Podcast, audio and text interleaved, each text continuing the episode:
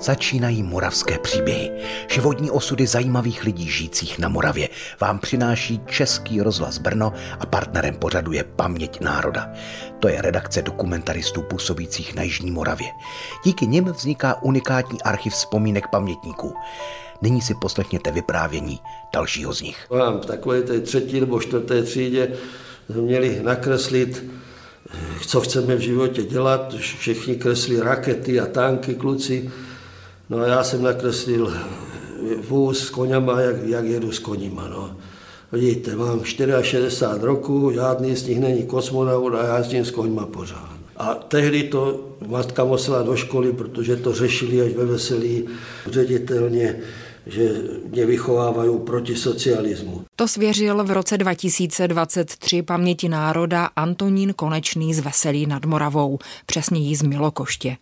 Předky pana Konečného bylo několik generací sedláků. I jeho otci a jemu samotnému se jako zázrakem podařilo zachovat hospodářství alespoň v nějaké podobě i v době totality. Vyprávět nám o tom bude díky nahrávce, kterou pořídila Barbara Čandová. Za český rozhlas jí za to od mikrofonu děkuje Hana Ondriášová. A teď už pojďme za Antonínem Konečným, kterého provázela celý život tvrdá práce i potyčky s režimem.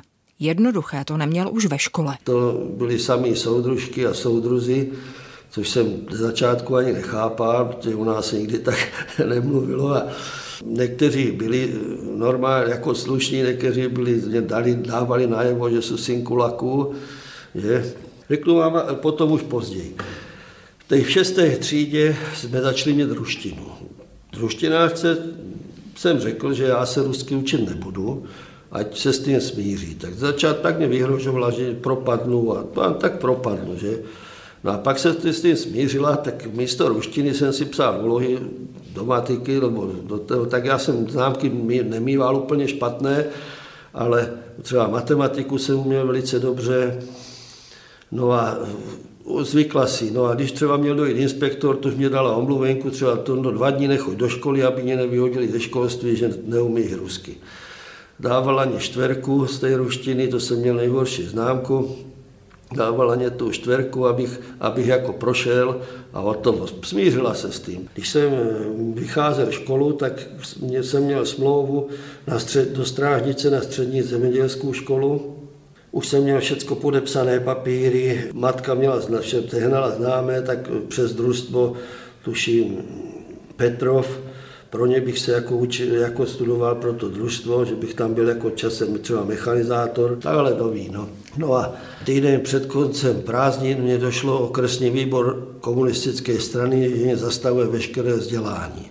Takže celý měsíc září jsem byl doma, to jako, že se nebudu nic, no a potom matka zase mě vyřídila, že můžu eh, chodit do učení, do traktorky, do veselí. No ale tam s tou podmínku, že tam musím bydlet. Takže já jsem vlastně v prvním ročníku dva kilometry od domu musel bydlet na internátě a to vám řeknu, když jsem tam v tom říjnu, začátkem října došel, tak eh, ředitel nechal nastoupit ty učně všechny, mě nechal vystoupit z řady a zhruba 10 minut vykládal, jak syn kulaků a jak mě musí vychovat. Několikrát během toho učení mě volal do ředitelny, třeba každého půl roka, kde mě hodinu přesvědčoval, abych nepomáhal rodičům, ať se zedřu sami, snažil se mě nějak jako ovlivnit. Jo.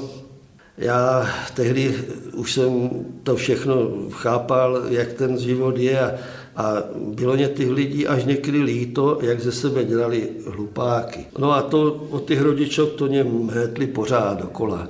Uvažujte, že jsem byl dva kilometry a ve středu mě kolikrát zamkli v pokoji, abych nešel k rodičům, abych jim nepomáhal odpoledne. Všichni kluci šli na, do veselí, nebo mohli jít na, na, na vycházky, nebo měli prostě a já jsem musel být na pokoji a někdy, někdy v noci jsem utekl, ale do rána jsem se vrátil, že oni nás tam zamkli vyloženě a nikdo tam v noci nebyl, jenom vrátný, tak tam se lehko dalo utéct. Byla tam aj tak šikana, já jsem byl sám na pokoji, protože abych neovlivňoval socialistickou mládež, nekazil někoho, tak, mě tam, tak jsem byl sám na pokoji. A došli je tam v noci, jak to šikanovat kluci, což jsem si nenechal nikdy líbit. Tomu jednomu jsem vyrazil zub zrovna a utekl jsem.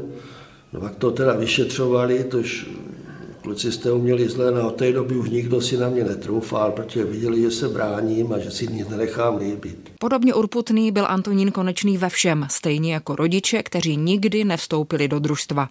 V roce 1978 po smrti otce rodinné hospodářství převzal právě pan Antonín.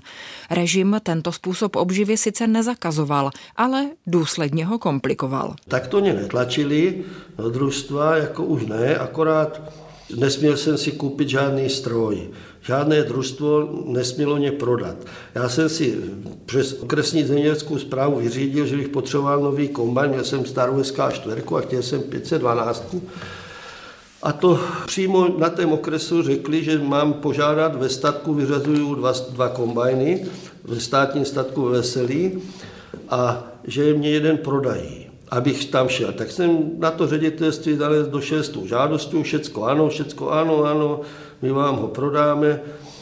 No a trval půl roka, rok a kumaně nedali. Tak já jsem mezi tím se sehnal zase přes různé známé, přes občanské združení to vám mohlo prodat cokoliv. Že? Tak přes občanské združení, konkrétně přes myslivce, nebudu to jmenovat přímo odkud, ale zehnal jsem dva kombajny po opravě nachystané na žňa.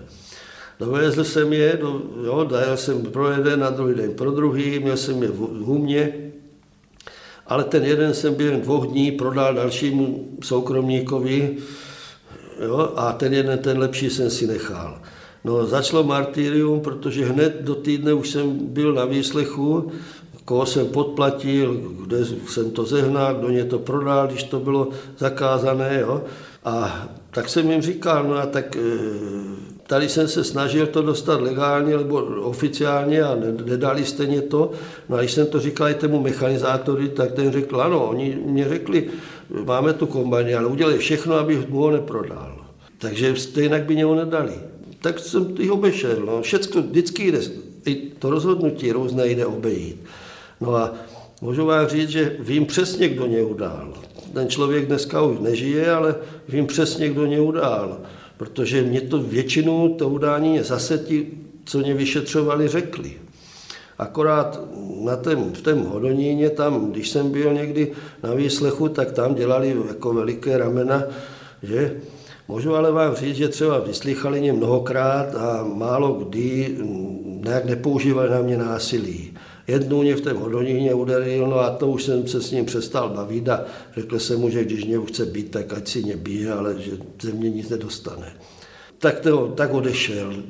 Jenom jsem se, přestal jsem mluvit a díval jsem se na něj. Upřeně jsem se na něho díval, to, abych si ho zapamatoval, kdyby ho někdy v životě potkal. Ne, že bych ho chtěl likvidovat, ale, ale abych věděl, s kým mám tu čest.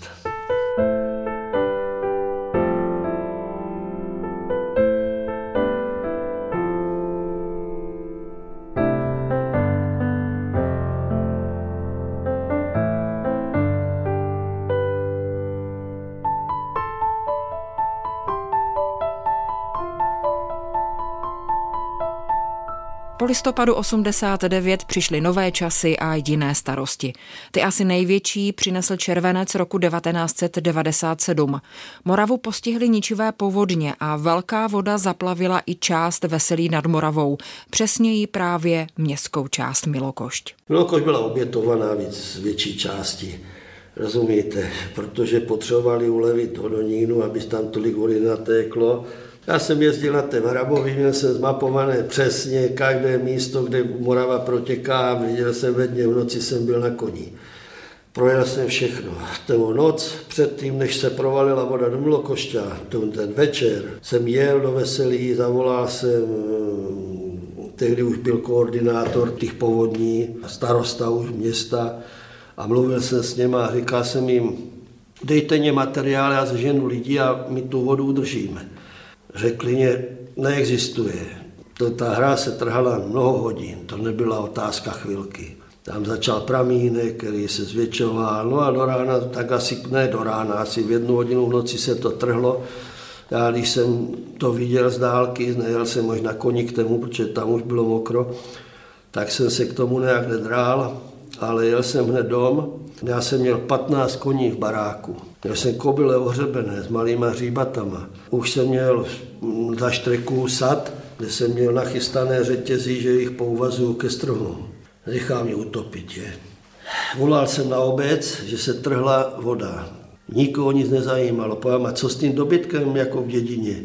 Tak jsem měl za předsedu družstva, tedy tady za Janíkem, povedal Karle, musí nám otevřít čtyřřadák, nebo něco musíme ten dobytek dostat z té dědiny. Do rána tam bude voda. Tak jsme celou noc vlastně už odváděli dobytek a i od lidem, že já jsem ty koně tam popřeváděl všechny. A to jsem domluvil víceméně já. Chodil jsem po dědině, budil jsem lidi, aby si auta, aby s autama odjížděli. Na, až ráno dojeli vojáci, na to už tam bylo po kolena vody v jedině. Tam ta voda šla tak rychle, že jste před ní stihli jít akorát a ta šla za vama. Tu první noc, pak velice, že musíme s tam odejít, povím, já tam mám majetek a věci a já s tady neodejdu, tak jsem moju odstěhoval k rodičům a, a všechno a, a brblala, že všetci zadělávají okna pískem a nevím, a ty nic. Povím, dveře a okna otevřít, protože zavřené tlak ti rozkube všecko. Když to tam nateče tu vodu, nikdo nezastaví. Peter písku nezastaví Moravu, že? Takže vlastně, když natékla Morava do dědiny, tak udělala jezero, které se nedalo samovolně vypustit. Takže nás dva měsíce holanděni čerpali. Dojeli dvě čerpadla jo, a ve dně v noci to hvízdalo z pontónu. Z 15 koní jsem si nechal sedm. Všecko jsem rozdál lidem jenom za to, aby, protože se jich neměl kde mět a neměl jsem jich čím krmit. Protože seno ně uplavalo, obilé zežrali kapři před žňama to bylo těsně. Velkou vodu nepřežili v Milokošti ani mnohé domy, ve směsty hliněné. Spadl i rodný dům otce Antonína Konečného. Ten už předtím bydlel jinde, ale doufá, že si na volném pozemku jednou vybuduje bydlení třeba někdo z potomků. Jinak ale prý mladým nemluví do toho, jak mají žít. Já jim moc nemám té, té mladé generaci co říct, protože oni žijou v úplně jiném světě e, když jim budete něco vnucovat, něco vykládat, tak vám stejně nevěřím. Prostě netušuju, že něco takového existovalo, bylo. To všechno člověk musí zažít, aby tomu věřil. Jo? Ke mně chodí mladých lidí, vychoval jsem generace jo, dětí cizích, kteří ke mně chodí ujezdit eh, na koních, nebo pomáhají opatrovat ty koně, jo, ve směs teda dnešní době ve směs děvčata, protože holky tak jako víc k tomu tíhnou. A vykládat jim, vykládat jim tak žijte, nebo tak ne, to každý musí trošku sám si to cestu toho života najít a prostě přesvědčit sám sebe o tom, co chce v životě dělat. Protože mladému radit, tak se zatrpkne. Slyšeli jste pořad z cyklu Moravské příběhy. Český rozhlas Brno čerpá z rozsáhlého archivu brněnské pobočky Paměti národa. Sledujte Paměť národa na webu i sociálních sítích a přijměte naše pozvání do klubu Přátel Paměti národa i k poslechu dalších pořadů Českého rozhlasu Brno. Vše najdete na webu paměťnároda.cz a brno.rozhlas.cz. Děkujeme.